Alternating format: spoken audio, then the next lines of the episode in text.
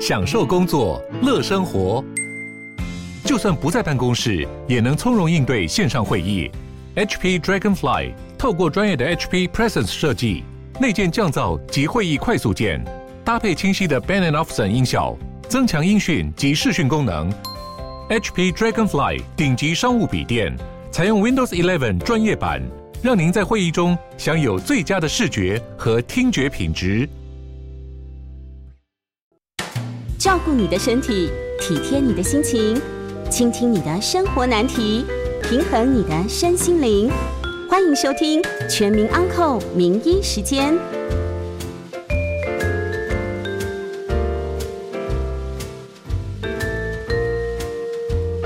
OK，呃，这里是九八新闻台，欢迎收听每周一到每周五晚上八点播出的《全民安扣》节目。我是振兴医院新陈代谢科时光中医师。另外，我们将在半点过后啊、接听大家的 call in 专线。我们的 call in 专线是零二八三六九三三九八零二八三六九三三九八。今晚的节目也同步在 YouTube 呃同步的播出。呃，也欢迎听众朋友在呃留言的时间啊、留言台。呃，来，呃，来接听留言哈。好，我们今天主要探讨的主题是骨质疏松症哈。那很多呃病人会问我说：“哎，石医师，你也会看骨质疏松症吗？”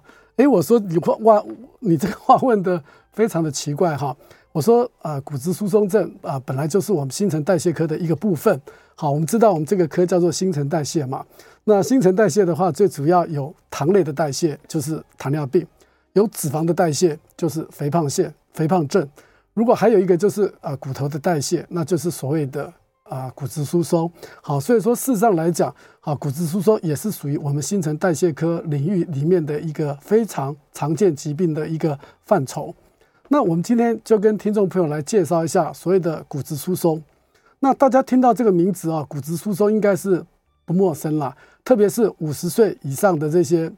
呃，停经后的妇女，或是六七十岁以上的这些老男人来讲的话，哈，骨质疏松大概也是非常的常见。那常见到什么样的程度呢？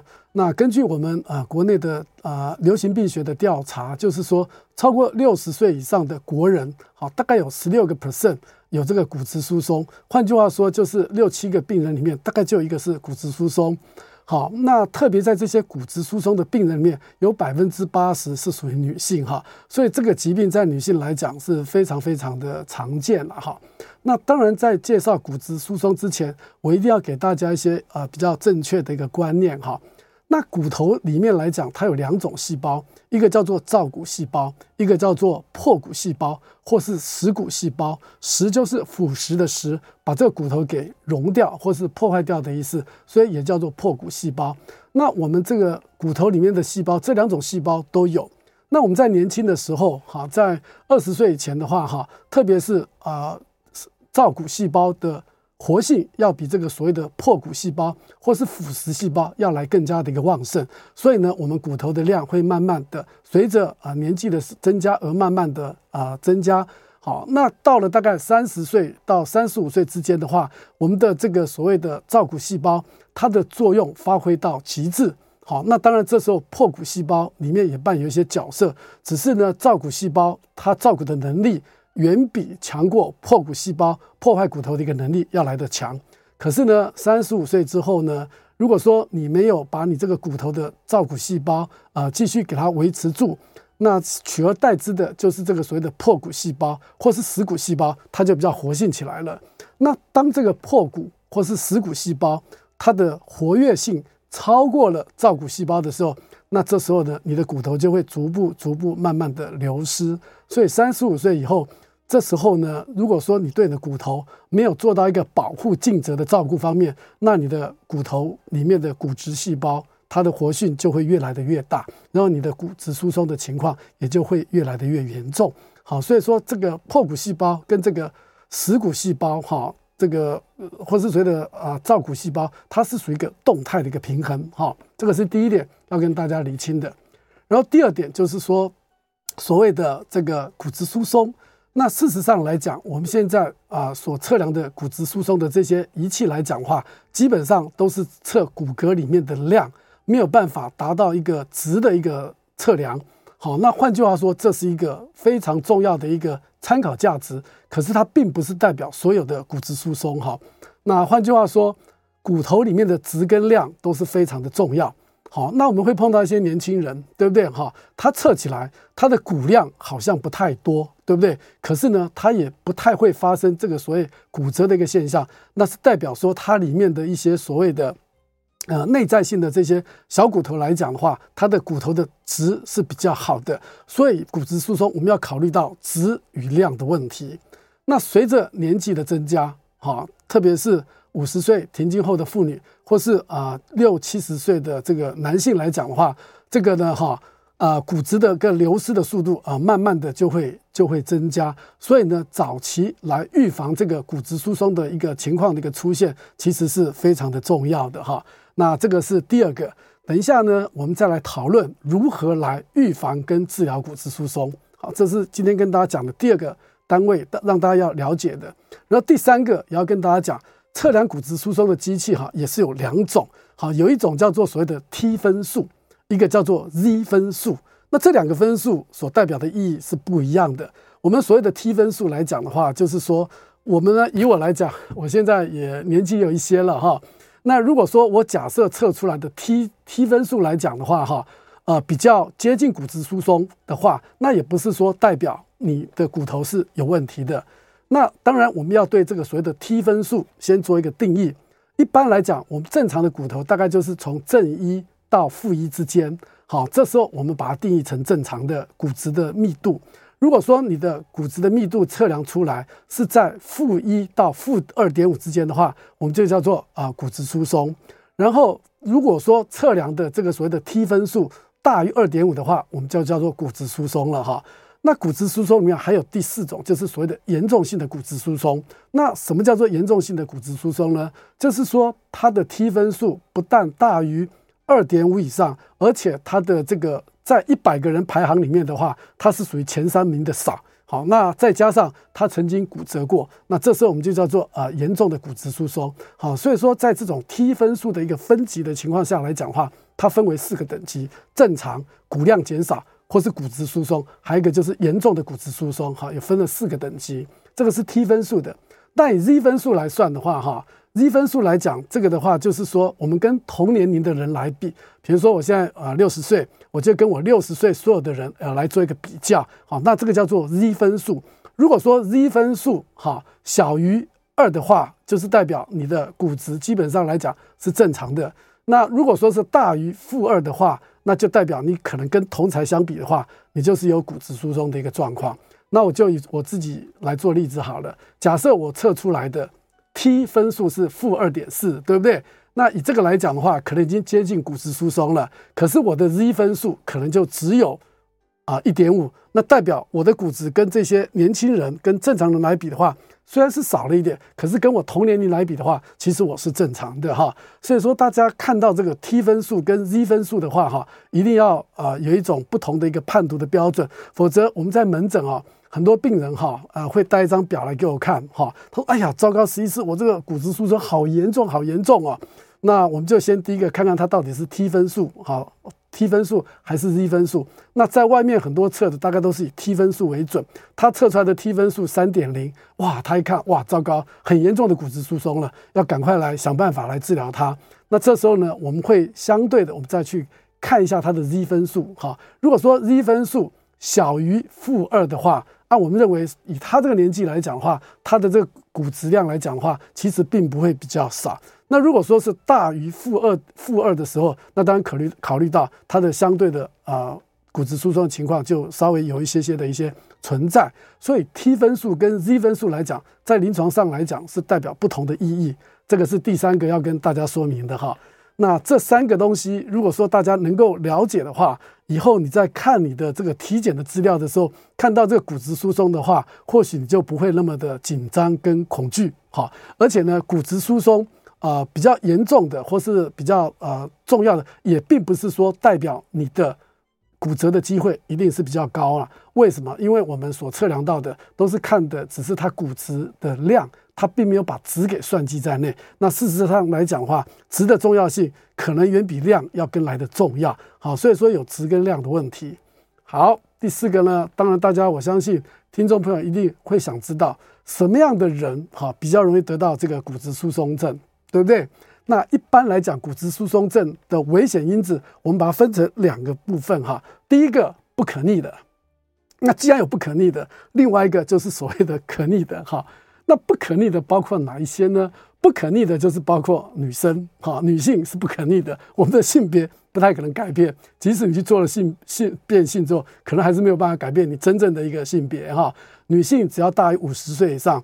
更年期之后，这个骨量就会开始减少，而且减少的速度远比男性要高出很多了哈。所以呢，这个女性五十岁之后，她本来就是一个骨质疏松好发的一个年纪，所以性别我们是不可能改变的，这个是第一个。那第二个就是说，我们有一些疾病啊，比如说我们有一些自体免疫的疾病啊，或是有一些慢性病，对不对哈？然后时间久了，哈，包括了血糖、血压、血脂，好，或是一些。呃，癌症的病人接受过一些所谓的化疗啊，好，或是会造成这些病人可能经常在床上这个不动的，对不对？那这种的话，哈，也是属于一种所谓的不可逆的一个因素。那还有就是说，家里面有这种所谓的骨折的这种疾病史，就是说家人很多人在呃一个时期啊、一个年纪，就很多人就发生骨折的一个状况。那这个当然就跟基因的表现是有关系的哈。所以这些呢都是不可变的一种危险性。那不可变的哈，那我们要着力上来讲，当然相对的就比较少。那也并不是说完全都没有了哈。那我们接着就谈一谈什么叫做可变的或是可逆的一个骨质疏松。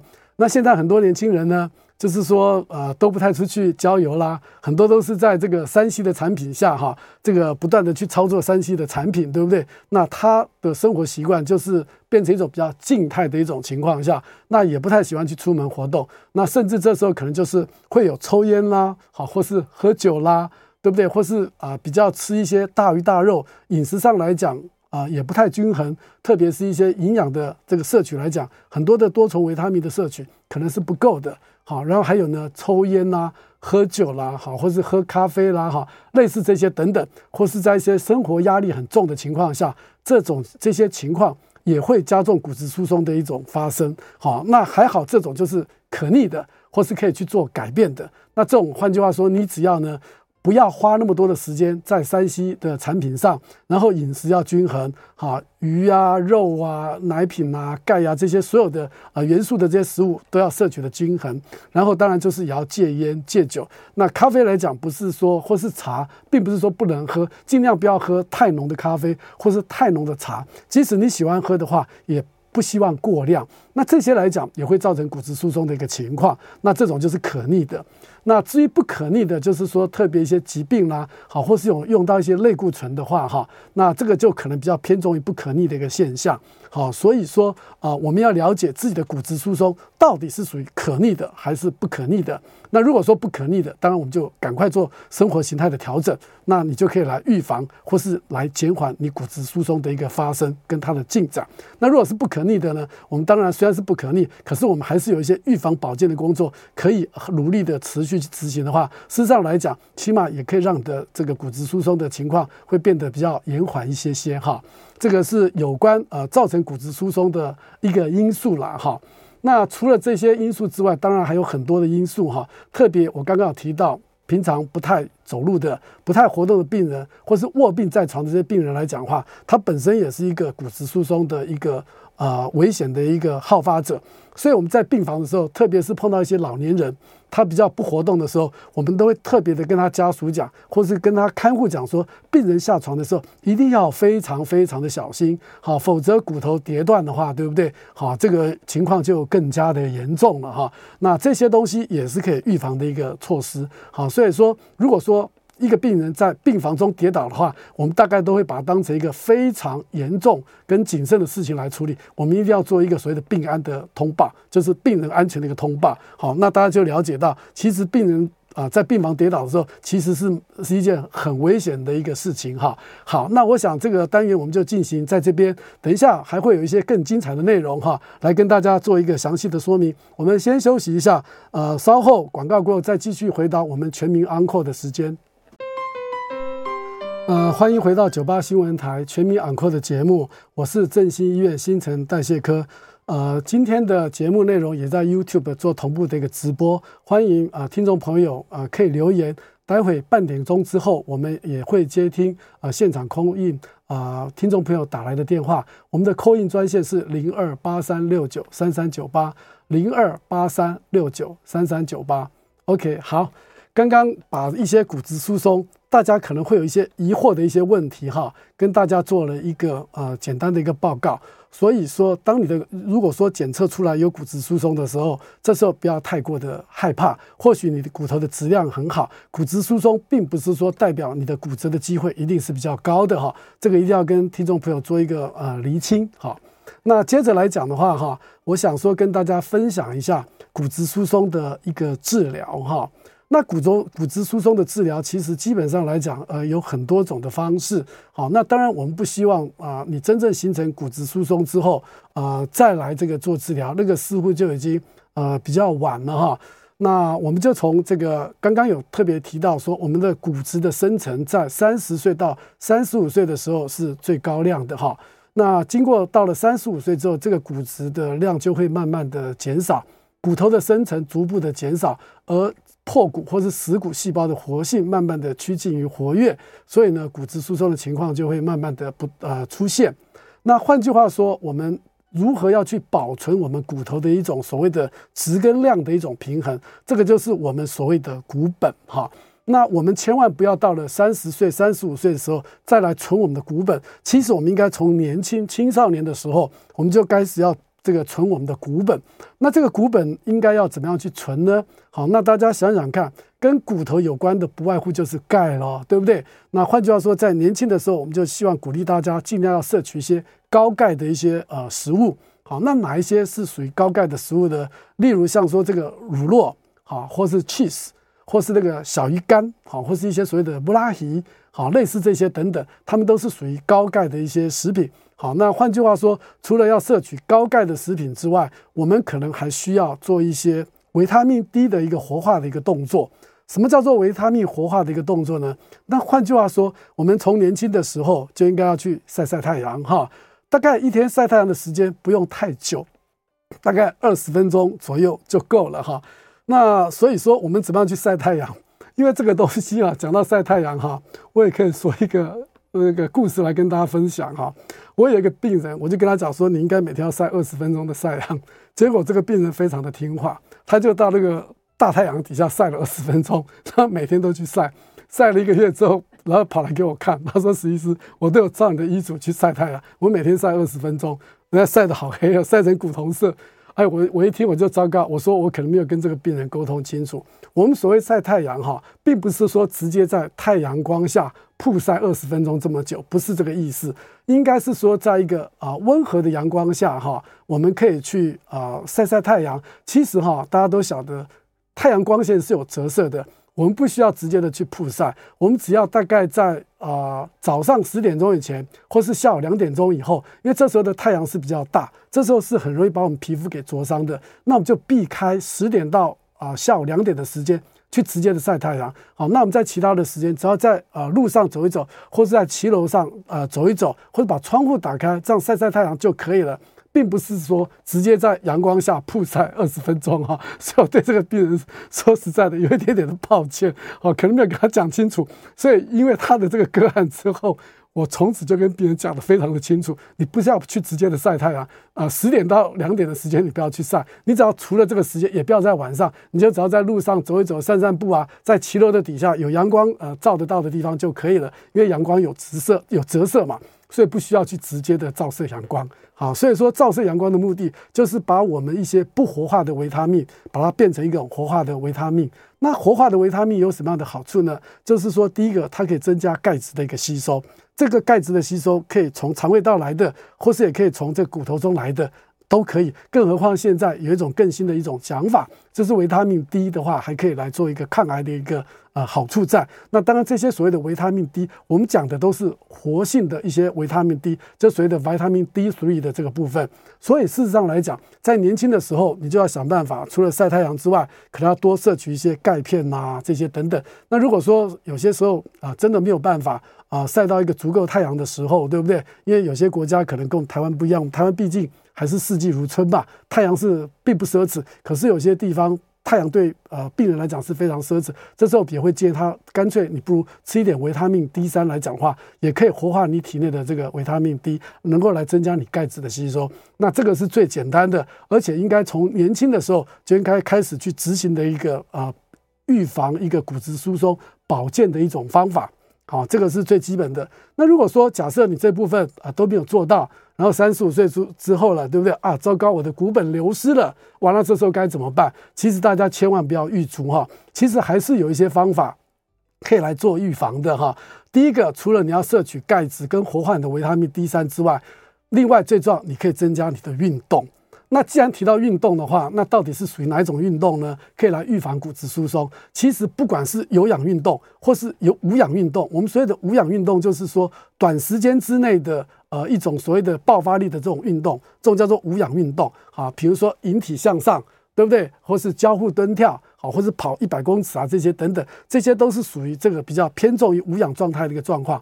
所以只要是运动，不管是有氧，无氧都可以增加你骨质的一个量，也可以提高你的骨质的一个品质。所以呢，三十五岁以前，如果说没有运动的话，三十五岁以后，希望你开始要做一些适当的一些运动。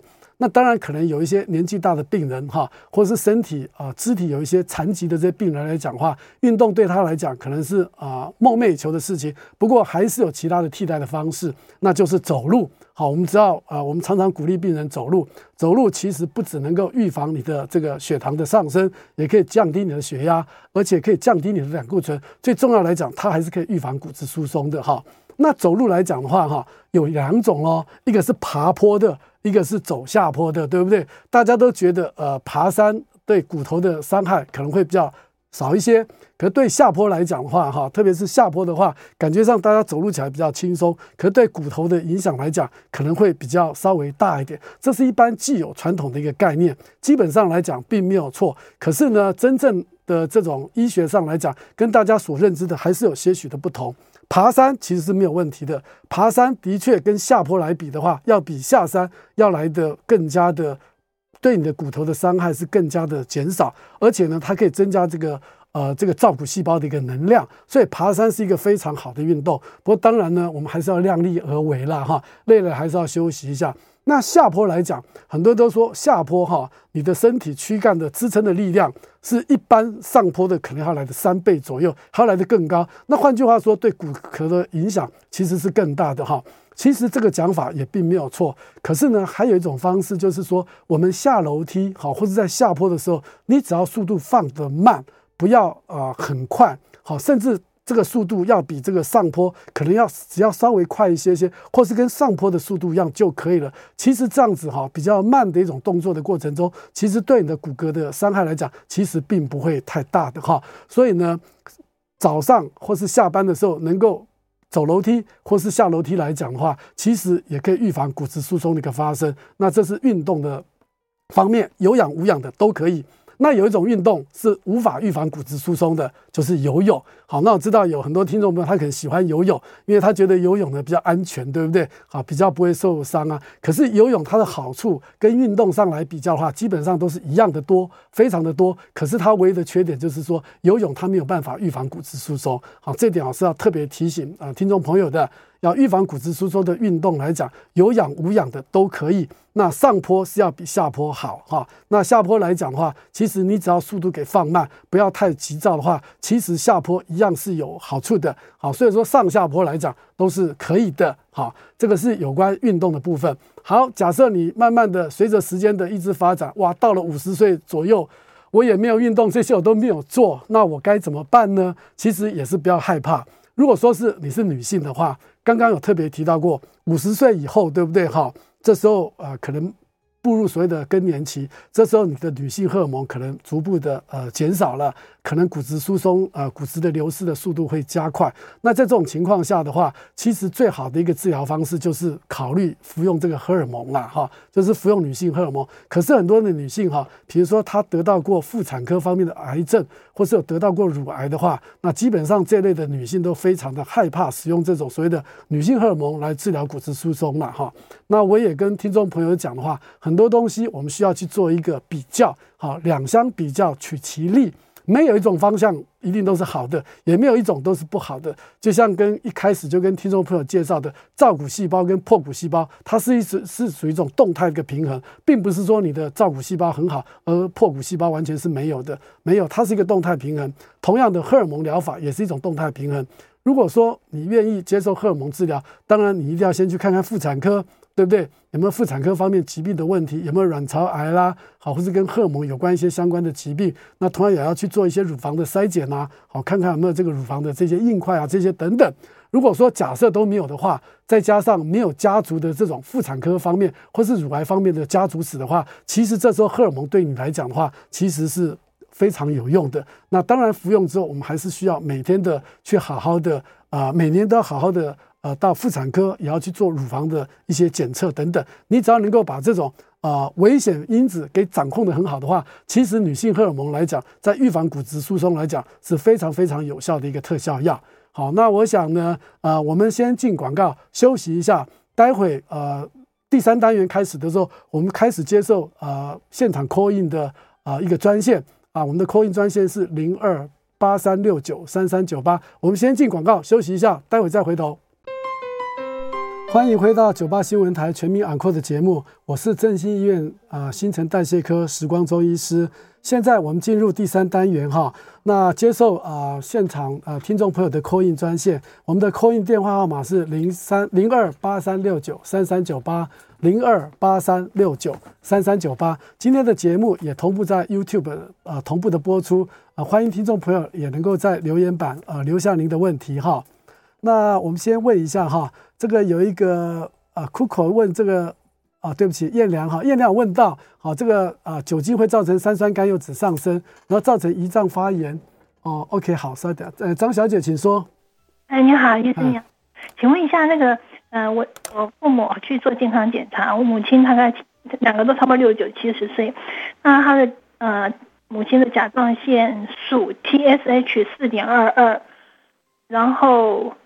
F T 四零点九五是正常的，可四点二二偏高，这种要去检查吗？会有什么问题吗？然后我父亲他是那个血空腹血糖一百零四，然后糖化血色素六点一，请问这样子有没有问题？谢谢。OK，好，呃，谢谢张小姐的问题，有两个问题哈。那第一个先回答您父亲的问题哈，就是说血糖一百零几，糖化血色素六点一哈，其实你爸已经七十岁左右，其实这个数值对他来讲其实是。呃，我觉得是蛮正常的。这个在我们的定义来讲的话，它叫做所谓的糖尿病前期，哈。呃，糖尿病前期就是呃空腹血糖一百零一到一百二呃二十五之间，糖化血色素就是从五点七介到六点五之间。所以你父亲是一个糖尿病前期。那我曾曾经也在以前的节目有跟大家提到过，就是说六十五岁以后得到糖尿病的话，对不对？你的平均余命的话，比没有糖尿病大概至少四个月左右。那换句话说，糖尿病我们只要活得够久，基本上。来讲，得到的机会是非常非常高的。那像八十岁以上的呃呃老年人来讲，两个就一个是糖尿病。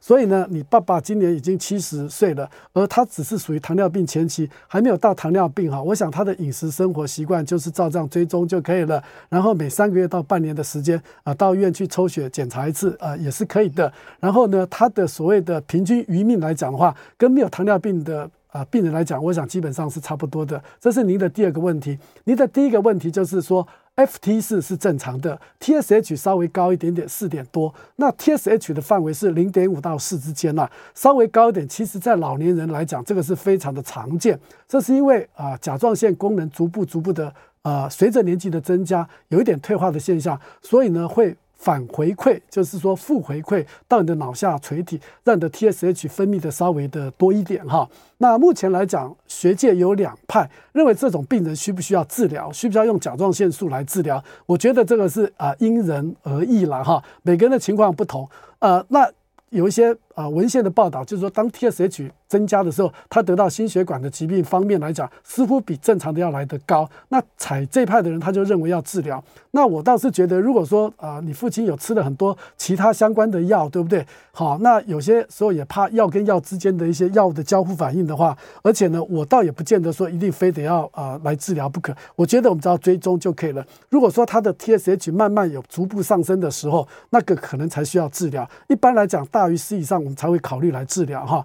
那当然，你提到这个问题，我就再补充一下。很多病人说服用这种甲状腺素，对不对？可能会造成骨质疏松，哈。那我常常跟病人讲，就是说，你除非吃这个药有一些副作用，或是哈，你有啊、呃、没有办法避免的这个所谓的药物跟药物之间的交互反应，你当然就不要吃。至于吃这个药造成骨质疏松的机会，其实是微乎其微了。因为造成骨质疏松最常见的因素，就像我刚刚啊上面跟大家所提到的，可逆跟不可逆的呃因素在。那事实上来讲，吃着甲状腺造成的骨质疏松，大概如果说你把骨质疏松当成一百分的话，你其他的因素大概就占掉了九十几分，而你吃甲状腺素造成的骨质疏松，大概不外乎就是两三分而已。所以这种考虑基本上来讲是可以忽略掉的了哈，好不好？好，好。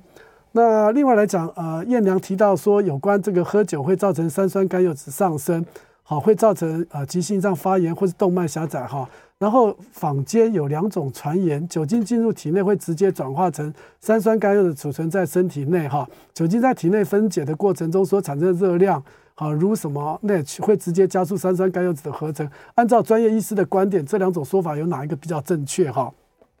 其实哈，这两个的说法都正确了哈。为什么说都正确？因为酒精它本来就是一种所谓的液体面包，对不对？它也是属于高热量的一个东西了哈。那其实当酒精进到我们体内的时候，它不会直接的转变成这个所谓的呃一些所谓的呃脂肪细胞就把它存起来，它可能还是要透过一些酒精哈，而且它是一个会挥发的东西，好，它可能还是要经借过一些生化的一些反应哈，然后到最后哈过量的话呃才会。储存到你的这个脂肪细胞里面去，只是说在喝酒的人来讲，他可能不会说只喝一点点，他可能喝的蛮多的。喝酒之外，可能还吃了很多的一些所谓的高热量的这些食物来讲，所以说反而会造成他三酸甘油酯的一个堆积了哈。那不过不管怎么讲，酒精是有它的好处的。那我们是希望适量的饮酒就好，不要过量了哈。那以前的节目我也跟大家听提到过，我们酒精来算当量了，就是以一百。分之百的这种纯酒精来讲，去除以这个它酒精的一个吸吸数，就可以得到你该喝多多少的一个酒精的一个量哈。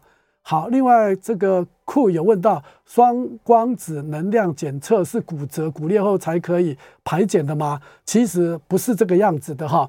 如果说你有一些内分泌疾病的话，比如说副甲状腺功能过高，对不对？或是啊、还有一些呃甲状腺高能症的这些病人，当你怀疑病人可能有骨质疏松存在的时候，这时候你就可以去排检，好，就可以去排检。那我们讲的排检就是不外乎一个是健保的，一个是自费的嘛。如果说你因为有疾病的一种情况，而医生怀疑你有骨质疏松的时候，这时候就去排做这个检查的话，这个是。啊、免费的。那如果说假设你都很好，也没什么疾病的话，那你说，哎，实际师帮我排一个骨质疏松的检查，可不可以？我说可以，可是你就是要自费了哈。不过还好，这个自费来讲，费用不算太高，大概每个医院的定价大概都是在六七百块钱左右。那如果说你除了这个之外，你已经有骨折的这种情况，或是有家族史，或是你的确高度怀疑有骨质疏松的时候，其实不一定要等到骨头裂掉，我们才去帮你执行哈。那这时候可能就透过我们医生专业的判断来帮你做这个需不需要做这个呃这个骨质密度的一个检查哈。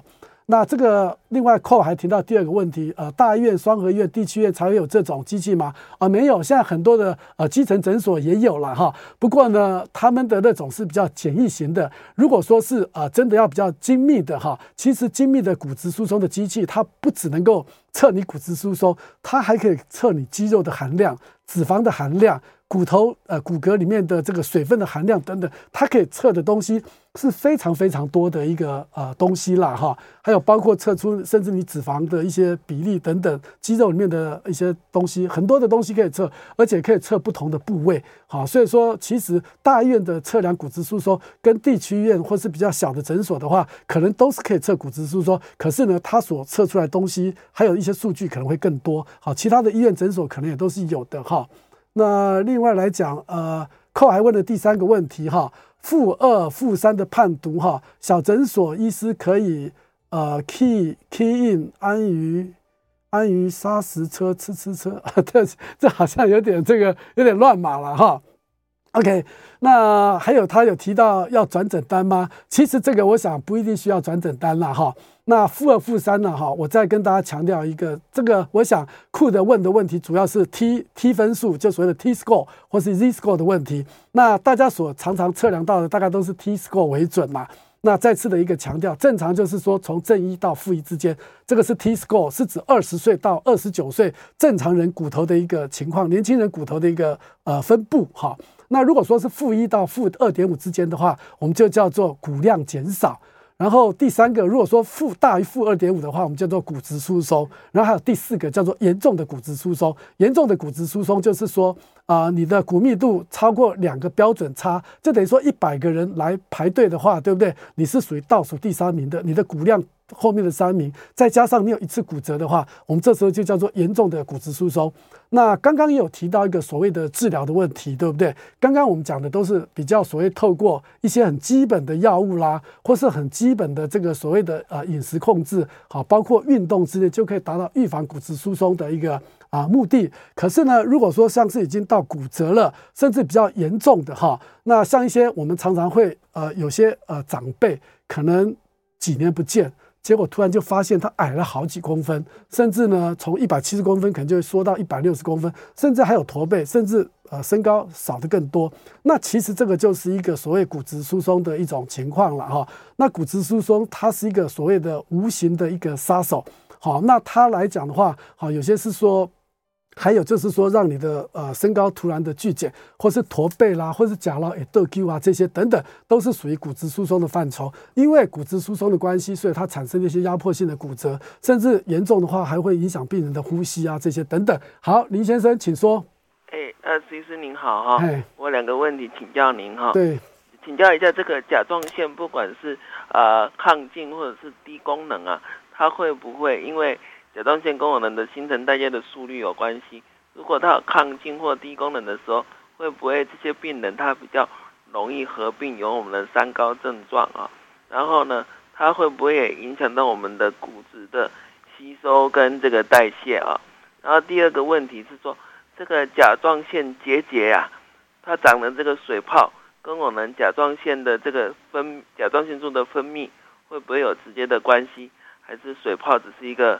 呃，结构上的问题，它不会影响到甲状腺的实际功能。以上跟您请教，我在线上收听，谢谢。OK，好，谢谢燕良的问题哈。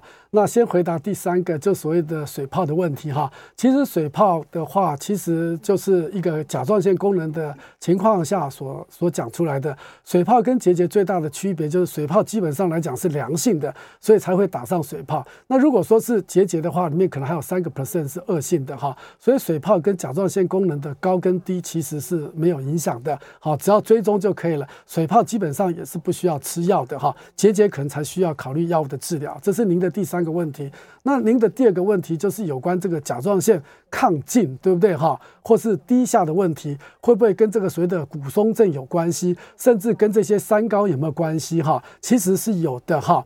那至于甲状腺亢进或是低下，因为亢进的话，它会加速我们体内的新陈代谢，所以我们在诊断啊甲状腺亢进或是低下的时候，基本上我们会去测血液中的钙离子、磷离子来作为判断它是不是有一个骨质疏松的一个情况发生。那当然副甲状腺来讲的话，你只要有副甲状腺的问题，那毋庸置疑。啊、呃，用这种测量这些方法，绝对是可以得到一些呃健保局的一个补助是没有问题的。那至于跟这个三酸甘油酯、糖尿病啊、慢性病这些高血压的病人，其实这些病人来讲，他也是啊、呃、骨质疏松好发的一些族群啦。相对的，他比没有这些慢性病的病人来讲，要来得更高一些些哈。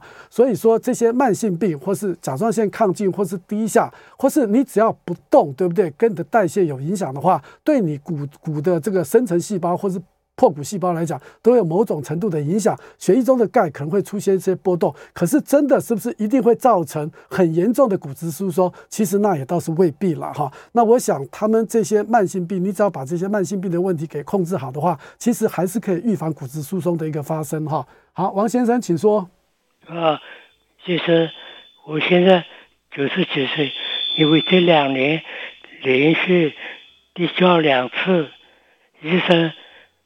哦，呃，这个治疗有有这个灌了骨水泥，但是现在还是这个走路不还是不太方便，呃，这个有什么有什么办法改进？OK，好。呃，王大哥，您问的问题我觉得非常的实用哈。你九十岁哈，我觉得你的脑筋还非常的清楚，而且也口齿清新哈。除了骨质疏松造成压迫性的骨折之外，你还灌了一些水泥，对不对？好，那你当然希望你的生活品质会更好。那是不是有其他更好的一些方法，对不对？我想你的重点在这个地方。其实有没有？其实还是有的。这个就是所谓我们骨质疏松的药物的治疗。如果说你已经灌上骨水泥的话，基本上你的疼痛感应该会减少了很。多，这时候我们就可以使用一些骨质疏松的药物来治疗您哈。第一个最常用就是所谓的双磷酸盐这类的药物哈。那这类的药发展的非常的快速哈。那大概有些时候大概一个礼拜吃一次，现在已经有一个月只要吃一次的药就可以了哈。这个是属于双磷酸盐的一个部分。那除了吃了之外，它有没有针剂？有，它也是有针剂的哈。那这个针剂的话，现在我们国内也有，大概呃每半年呃打一次的也有，或是每一年呃打一次的呃也有。好，那目前来讲的话，以你的情况，你应该是可以接受这个所谓的双磷酸的注射。好，那注射来讲的话，起码可以让你的骨质疏松会缓慢一些些。你是符合条件的，为什么？因为你年纪都这么大了，而且有压迫性的骨折，甚至还接受过骨泥的治疗，所以健保局是会支付你每半年或是每年去打一次所谓的双磷酸盐的一个制剂。好，好，至于这个治疗的部分，我们先进入广告啊、休息一下，待会再回到节目中来，我再跟大家做详细的解说。欢迎回到九八新闻台全民 Uncle 的时间。啊、我是振兴医院新陈代谢科史光宗医生。今天啊、的节目在 YouTube 也同步播出。我们进行第四个单元，继续接受听众朋友的 call in，call in 的专线是零二八三六九三三九八零二八三六九三三九八。呃，王大哥的题目啊、我我回答了一半，我们等下再继续的回答。呃，我们先接呃徐小姐的电话，徐小姐请说。啊，是，我是呃那个有照那个呃髋关骨那个附近的 X 光，那医生骨科医生看了那个片子，就说他就认为有骨松，呃需要打针之类的，嗯、但是就是两位医师都这么说，但是我在早呃差不多早半年早半年之前做过那个 T score 的检查。呃，那个时候是还不错哈，是负一点四左右哈，嗯，对，还可以。所以在这种情况之下，是表示呃，这半年多这个骨质疏疏松呃变坏了吗？或者是说我还需要另另外再去照这个 T score 来呃确定呃追踪一下呢？嗯，OK，好。啊、呃，徐小姐的问题就是说，呃，骨照过这个 X 光片，对不对？哈，发现了骨质疏松，哈。一般来讲，如果说你的 X 光片哈看到骨质疏松的话，就代表的骨质流失大概已经三分之以上了哈。换句话说，以一百分的骨头来讲的话，X 光片看到骨松的话，大概你只剩下六十分左右。好，所以说的确是需要治疗的哈。那刚刚也没有呃，现在也可以再跟听众朋友大家提一下，我们测量骨质疏松的部位最主要有三个部位，一个就是腰椎的部分，另外一个就是所谓的髋关骨股骨的部位，那另外一个就是手肘这个手腕的一个部分哈，因为。这三个地方是最容易发生骨折的一个位置，所以我们做都会做这三个部位。那有些时候呢，我觉得你不管那个 T score，你千万不要就是说用一个分数就来断你的生死。如果说你的 T score 还负一点五的话，哈，那你的 X 光片哈又看到有骨质疏松的情况，我基本上我会比较相信 X 光片的一个呃解读了哈。那当然两个能够 match 是最好，特别是这两个数据不太一样的时候，你该做哪一些选择？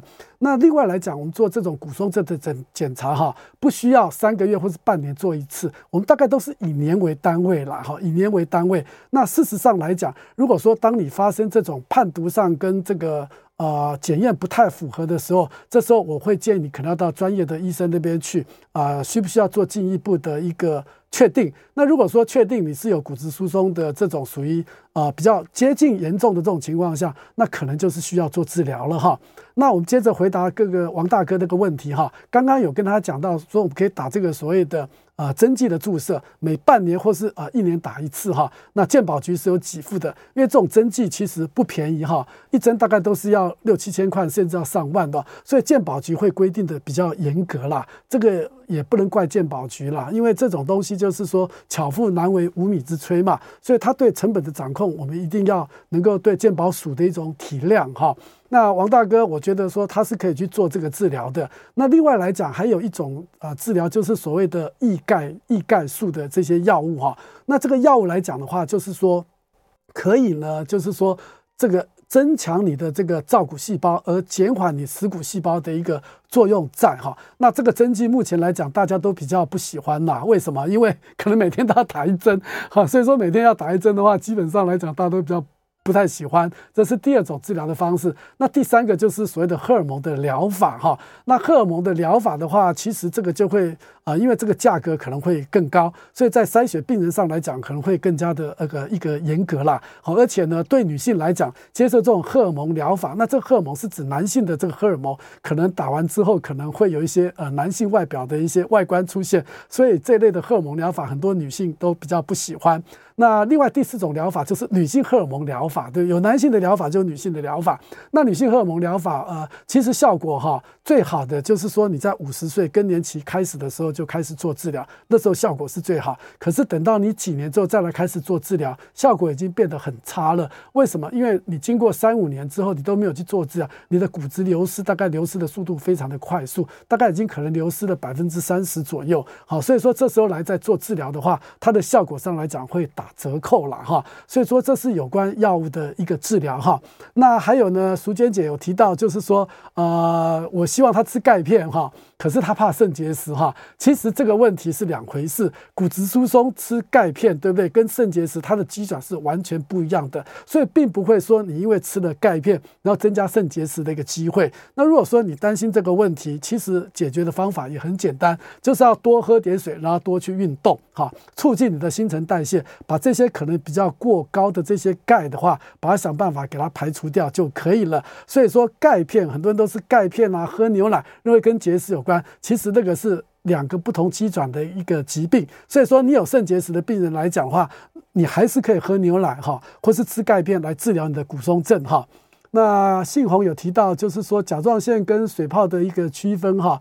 专业医师的观点，区分这两种，在超音波底下，医师通常会分得清楚吗？OK，好，非常好的问题，问到放射科医师的专业了。那其实呃，放射科的医师应该是可以分得清楚的。为什么？因为水泡的话哈，或是气泡哈，它有一个所谓的回音哈，那个回音是很强的。那换句话说，在影像学看到可能是白白的，特别是水的部分会看得非常的清楚。那像这种水泡的话，这种在治疗上来讲最有成就感，拿针去把它刺一下，把那个水泡的水吸出来，病人这个甲状腺马上就缩小了，而且病人会很有成就感，医生也很有成就感，一针就解决他的问题哈。那至于结节来讲哈，它也是有一个所谓的低度的回音哈，可它的低度回音哈没有像这种水泡或是气泡来的这么的强，所以这个啊在放射科的医师的眼眼界眼光中来打这个报告要区分并不太并不太困难。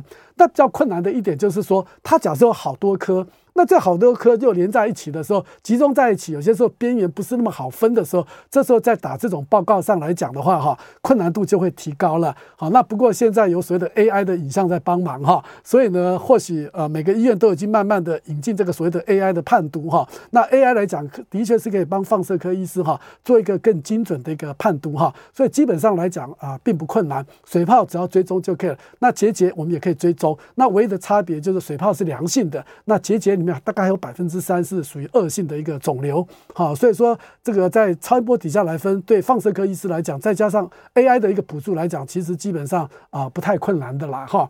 好，那基于时间的关系，我们现在还啊、呃、剩一分钟，那我就做一个简单的结论：如何预防骨质疏松？从年轻的开始，你就应该要多喝牛奶，然后要晒晒太阳，然后要去运动。这运动是有氧运动，或是有氧运动、无氧运动都可以，爬坡啊，这个下坡也都是很好的。唯独游泳是一个没有办法预防骨质疏松的一个疾病。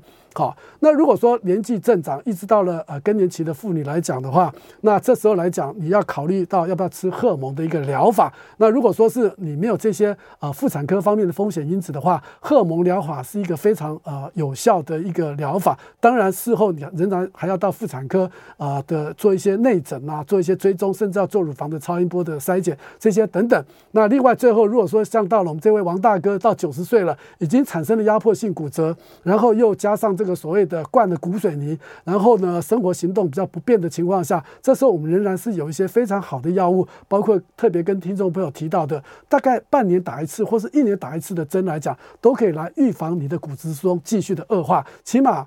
啊、没有办法达到一个很有效的效果，起码在你疼痛上来讲，能够减少你的一些不适的感觉哈。那我想今天的节目就进行在这边，我是振兴医院新陈代谢科时光中医生，好，也非常谢谢大家今天的收听，再见。